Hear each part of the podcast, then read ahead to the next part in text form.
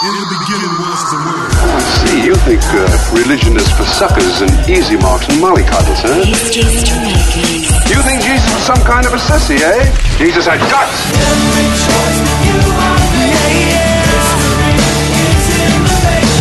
History makers. Hi, and welcome to History Makers. I'm Matt Prater.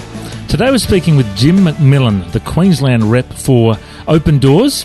And uh, he's been involved in a lot of youth ministry over the years. And uh, last time I saw him, he was riding, was it a Harley Davidson, a big motorbike? He gets around. And uh, I just thought it'd be great to have a bit of a chat with him today. So let's get to know you a little bit better. So, Jim, tell us a bit about your upbringing and uh, how you came to Christ. Yeah, thanks, Matt. I um, I came to Christ when I was 19, and uh, before that, I was brought up as a younger boy in a fairly Christian environment. Uh, my father died when I was five, and my mother never ever remarried, and so it was like being in a single parent home uh, as as I grew up a little bit. Um, so we were very Christianised as as youngsters, but probably around like most people by the time I was about 10 or 11, I was doing my own thing. And uh, it was a, just a fairly normal teenager, I suppose, growing up. Uh, very active, very active in sport and lots of things, you know, but did lose my way a fair bit. And uh, it was a result of a, a pretty serious car accident I had. And uh, I remember going into my mother at that point and mum had reconnected with church life and was very active in her own way. And uh, I said to her, you know, there's got to be more to life. Um, it was almost like one of those moments where everything was sort of flashed before you, and uh, yeah, and I, she said, well, maybe you need to come to church, and and you know what, I I just looked at her and I just something said that I think you're right. I think I need to go to church, and so I remember it, remember it as clear as a bell, and uh, I cannot recall what the preacher was preaching that day. In fact, he could have been preaching on Mickey Mouse, Donald Duck, and the six dwarves. You know, the three dwar- you know, the multiple dwarfs. It doesn't matter which one, um, because I reckon I would have got saved regardless. So that's how I gave, you know, and I remember crying on the altar for hours. It, I was a, one of those radical conversions, um, total 180 degree turn. I, you know, was one one day I was moving in this direction, the next, the ne- very next day I was going totally the opposite. And I know you're involved in uh, youth ministry for many years. Uh, what did you do after your conversion? Did you get straight into being a youth leader, or, or did you do Bible college? What did you do? Oh, I- yeah, got got involved in the youth group pretty quickly. Um, I was sort of one of these guys that rapidly rose in in youth in youth leadership at that level. Uh, by the time I was 21, so you know, two two years in, um, I had met a young lady and in church, and who's you know, I'm still 28 years married and to my first wife, so it's all good. But uh, yeah, met a young lady and we had got ourselves engaged, and I was fairly committed to going to Bible college. So by the time I was at the you know 22, I was in Bible college, and um, yeah, and basically got into youth ministry. I always knew I was going to be in youth ministry uh, because I really wanted to influence young people not to make the same mistakes I did And what did you do straight after Bible college? Where did you end up? back in my home church where I got saved um, in Victoria and uh, was there for five years and moved to become another youth ministry in uh, in Victoria again for about five years. And then at that point, I lost my brains a little bit. I had a bit of a brain snap. I became a senior pastor. Matt, and uh, you know, did that for about four and a half, five years, and you know, God saved me and got me back into youth ministry at that stage. So it was quite funny. Now, a movement that has impacted so many youth across this nation is Youth Alive, and I know you've been involved in them over the years. What were your involvement with them? Interestingly enough, I was one of the guys that was involved in setting Youth Alive up nationally. I was in the room where that conversation happened first, and and it was with uh, a bunch of guys that are just legends in youth ministry. So you t- we're talking people like who was in the room. Uh, Mal Fletcher was in the room. Pat Mesiti was in the room. Wayne Alcorn was in the room. Danny Guglielmucci was in the room. Uh, amongst you know, and each each state had about five or six people, and so I was one of the one of the group in that room when we put that together on a national basis. So I was involved from the early early stages at a state level. I was serving at a state level in Victoria in Youth Alive for 12 years and uh, did that. I was the assistant director in Victoria for probably about four or five years.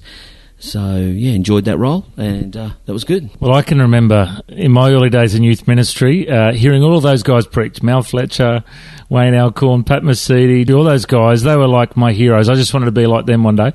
And, uh, you know, I remember going to Sydney Entertainment Centre and I think it was called Jam with the Lamb or uh, Rock the Flock. And they were all these great creative names and had big bands. And the preachers are like stand up comedians who then packed a powerful gospel message. And I just thought, you know, and we used to take busloads of kids along. Uh, have you seen uh, the shift? that uh, has happened in youth ministry over the years uh, since Youth Alive has been out there? What kind of fruit have you seen from it? Oh, fruit. I mean, well, you're you've just mentioned it. I mean, the amount of young people that have come to Christ through Youth Alive. Um, you know, that was there was lots of youth movements around, but my involvement was Youth Alive, so I'll speak from that. The, the incredible amounts of fruit came out of that. You know, the amount of young men and, are, and young women are in ministry today as a result of Youth Alive camps or Youth Alive involvement or, you know, being involved in, in, in seeing people get saved at rallies and all those sort of things. Mean, it's very important. I mean, the, it's interesting, Matt, that everything in ministry goes around in circles and, um, you know, when Youth Alive first started, it was very, very, very aggressively about you know, empowering and releasing young people and equipping the local church youth ministry. Because back in the day, um, those sort of big events that you're talking about, the average local youth ministry could never do that. They could never replicate that.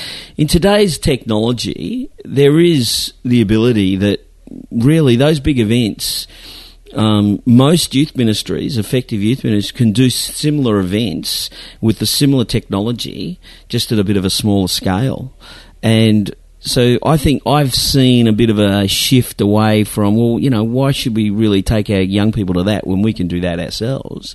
And it's a bit of a sad thing, really, because I, I, think we lose that sense of community that we're all in this together. This is something we can do at a uh, at a at a at a bigger level than ourselves, and I you know that's a bit of a sad thing. But I you know what I've got faith that it'll it'll rebirth itself, and it has in a lot of ways. I mean I've, I do not know if you know, but Cam Bennett and some of the guys now doing an incredible job. Um, you know, speak to Cam quite regularly and you know encourage him that he's doing a great job, mate. And if you go to some of the Queensland events mate, they're great, and lots of people are giving their hearts to Jesus through it. So it's fantastic. Now, one of the criticisms levelled at, at those kind of uh, big rallies is that the kids uh, jump into Christianity, then jump out of it as easy the next week. And uh, you know, there's some statistics from Barna research saying that 80% of Christian teenagers stop going to church once they finish high school. Um, what's the what, what, are we doing wrong? What, what's the solution uh, to see those kids staying with the Lord after they've finished high school years? I think we fall into error when we run youth ministry. We're talking about youth ministry all the time. The thing is about youth ministry, we've actually got got a shift at a local level. That number one, um, and I'm talking now from you know twenty or thirty years of experience in youth ministry now. I suppose I would make the suggestion that a lot of, as I talk to younger youth pastors, a lot of them, if you ask them, why does your youth ministry exist? And this is not a criticism. It's just, I think, the way people, we, the way that we, or the expectation is to respond. And I would suggest that if you ask the question of a youth, a younger youth pastor, why do you exist? They would give you answers like to reach their generation, to you know change the world, to do this, do that, and I sit back and I think I actually don't think that at all. I think the reason a local youth ministry exists is to disciple the young people that they have, and if they do that effectively, then they will reach their generation. You know, the, I think reaching of the generation and changing the world is a fruit of how you do the first part right. And it's about in every local church, there is a group of young people there, and it doesn't matter if there's five of them or if there's 200. There is a group there that need to be discipled. Um, and as you know, I've just stopped being a youth pastor after 28 odd years doing it. Um, and in my last church, and it was a fairly significant church, a fairly significant youth ministry. The philosophy was that we have to disciple the young people we have, and that was our reason of living. That's why we existed. And I think dis- it has to come back down to a discipleship. See, the goal, one of the f- one of the goals of our my last youth ministry, one of the main things I pumped into leaders was the goal of our youth ministry is that all young people will become lifelong Christians, and as a result of that, you're going to have exponential um, changing the world and reaching generation. Well, I think that's a brilliant answer. And, you know, I heard Chuck Swindoll say that uh, discipleship is when one rubs off on another. And really, that's what it is. It's doing life with young people, training them in the Word of God, training them in godliness and, you know, honouring, uh, you know, the Lord in their lives. Yeah, what do you think? Absolutely. But the thing is that in again in our interesting you know local church environments, I think we get a little bit mixed up on what true discipleship is at times, and that's doing the distance with people. And you know, when I talk to church leaders and that, we all want to talk about discipleship. We all want to get involved in discipleship. We all want to be a discipler. Everybody wants to do it. But you know what? We talk about how we're going to do it and we sort of work in that our discipleship will be great if we can work it into a program that runs for two hours on Wednesday. Well, unfortunately, true discipleship doesn't work that way. True discipleship is, there's a few things. Number one, it's going to always be messy. True discipleship's never clean. It's going to be messy. The second biggest problem is it's never going to be convenient. Man, you just need to look at Jesus and what he, what, you know, how he dealt with his own, um, you know, the, the small group that followed him. Man, it was never convenient. Some of the things, some of the times they came out, and you know, he was trying to get away and go and pray, but they'd always find him, they'd always be on him, they'd always be asking him.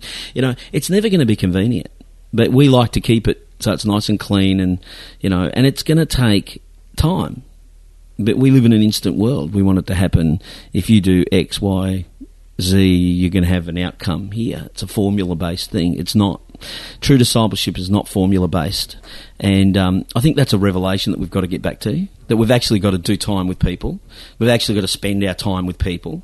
And uh, young people, my house is, was filled with young people, filled with youth leaders. In fact, you know, um, in some of the youth groups I've had, you know, I, a lot of my youth leaders had keys to my house. You know, that's just the way it was. Well, mate, uh, you've grown up now after being working with, as a youth for 28 years, and you, you're now with a big person's ministry. uh, tell us about Open Doors and, and why the change. I was, I just felt I was talking with our senior pastor, and I, I knew that my season was was coming up. I really was praying and asking the Lord to give me a, a new thing. It was interesting that I, you know, had a bit of a an insight that this was going to happen, and you know, very, very, very respected man in my life that I listened to a lot. He he actually pulled me aside. Um, it was about eighteen months ago. Well, it was a bit more than that now. It's close, probably two and a half years now. But he actually said to me, you know, that he felt that the Lord was going to do something totally different and new in my life, and uh, that was in a that was an interesting thing. He says, so it's going to be totally different than anything you've ever done. And at that back then, I was going, man, you've eaten too much pizza. You know, like it's. I can't see that. I can't see that. But God's just got this way of doing things, Matt. And this opportunity came up, and I really am very excited by it. So, for those who don't know what Open Doors is, tell us all about it. Open Doors is a ministry that was started uh, over 50 years ago by Brother Andrew, um, who back in 1955 uh, had a word from the Lord um, to strengthen that which remains um, and at the point of death, and found in Revelation. And he really felt that was a word from God to do something for Christians behind the Iron Curtain. And uh, it's very famous. He loaded up his Volkswagen with Bibles and literature, and he drove it into East Poland, and uh, he, you know, started the ministry of open doors and uh, became known as God Smuggler. Wrote a book in '67 about all that. It's sold over 100 million copies. It's been translated, I think, now into 27 or 28 different languages. Um, it's just a very well read book, and you know the the principles and the founding principles of Open Doors have never changed. I mean, we our ministry is called Open Doors is because Brother Andrew felt strongly that the Holy Spirit doesn't need a visa, and uh, there is no door closed to the gospel. no matter about the political situation, the religious situation, doesn't matter about any whatever the situation is. It's not closed to the gospel. We can get the the ministry of God into places where faith costs a lot, and that's about that's that's what Open Doors does.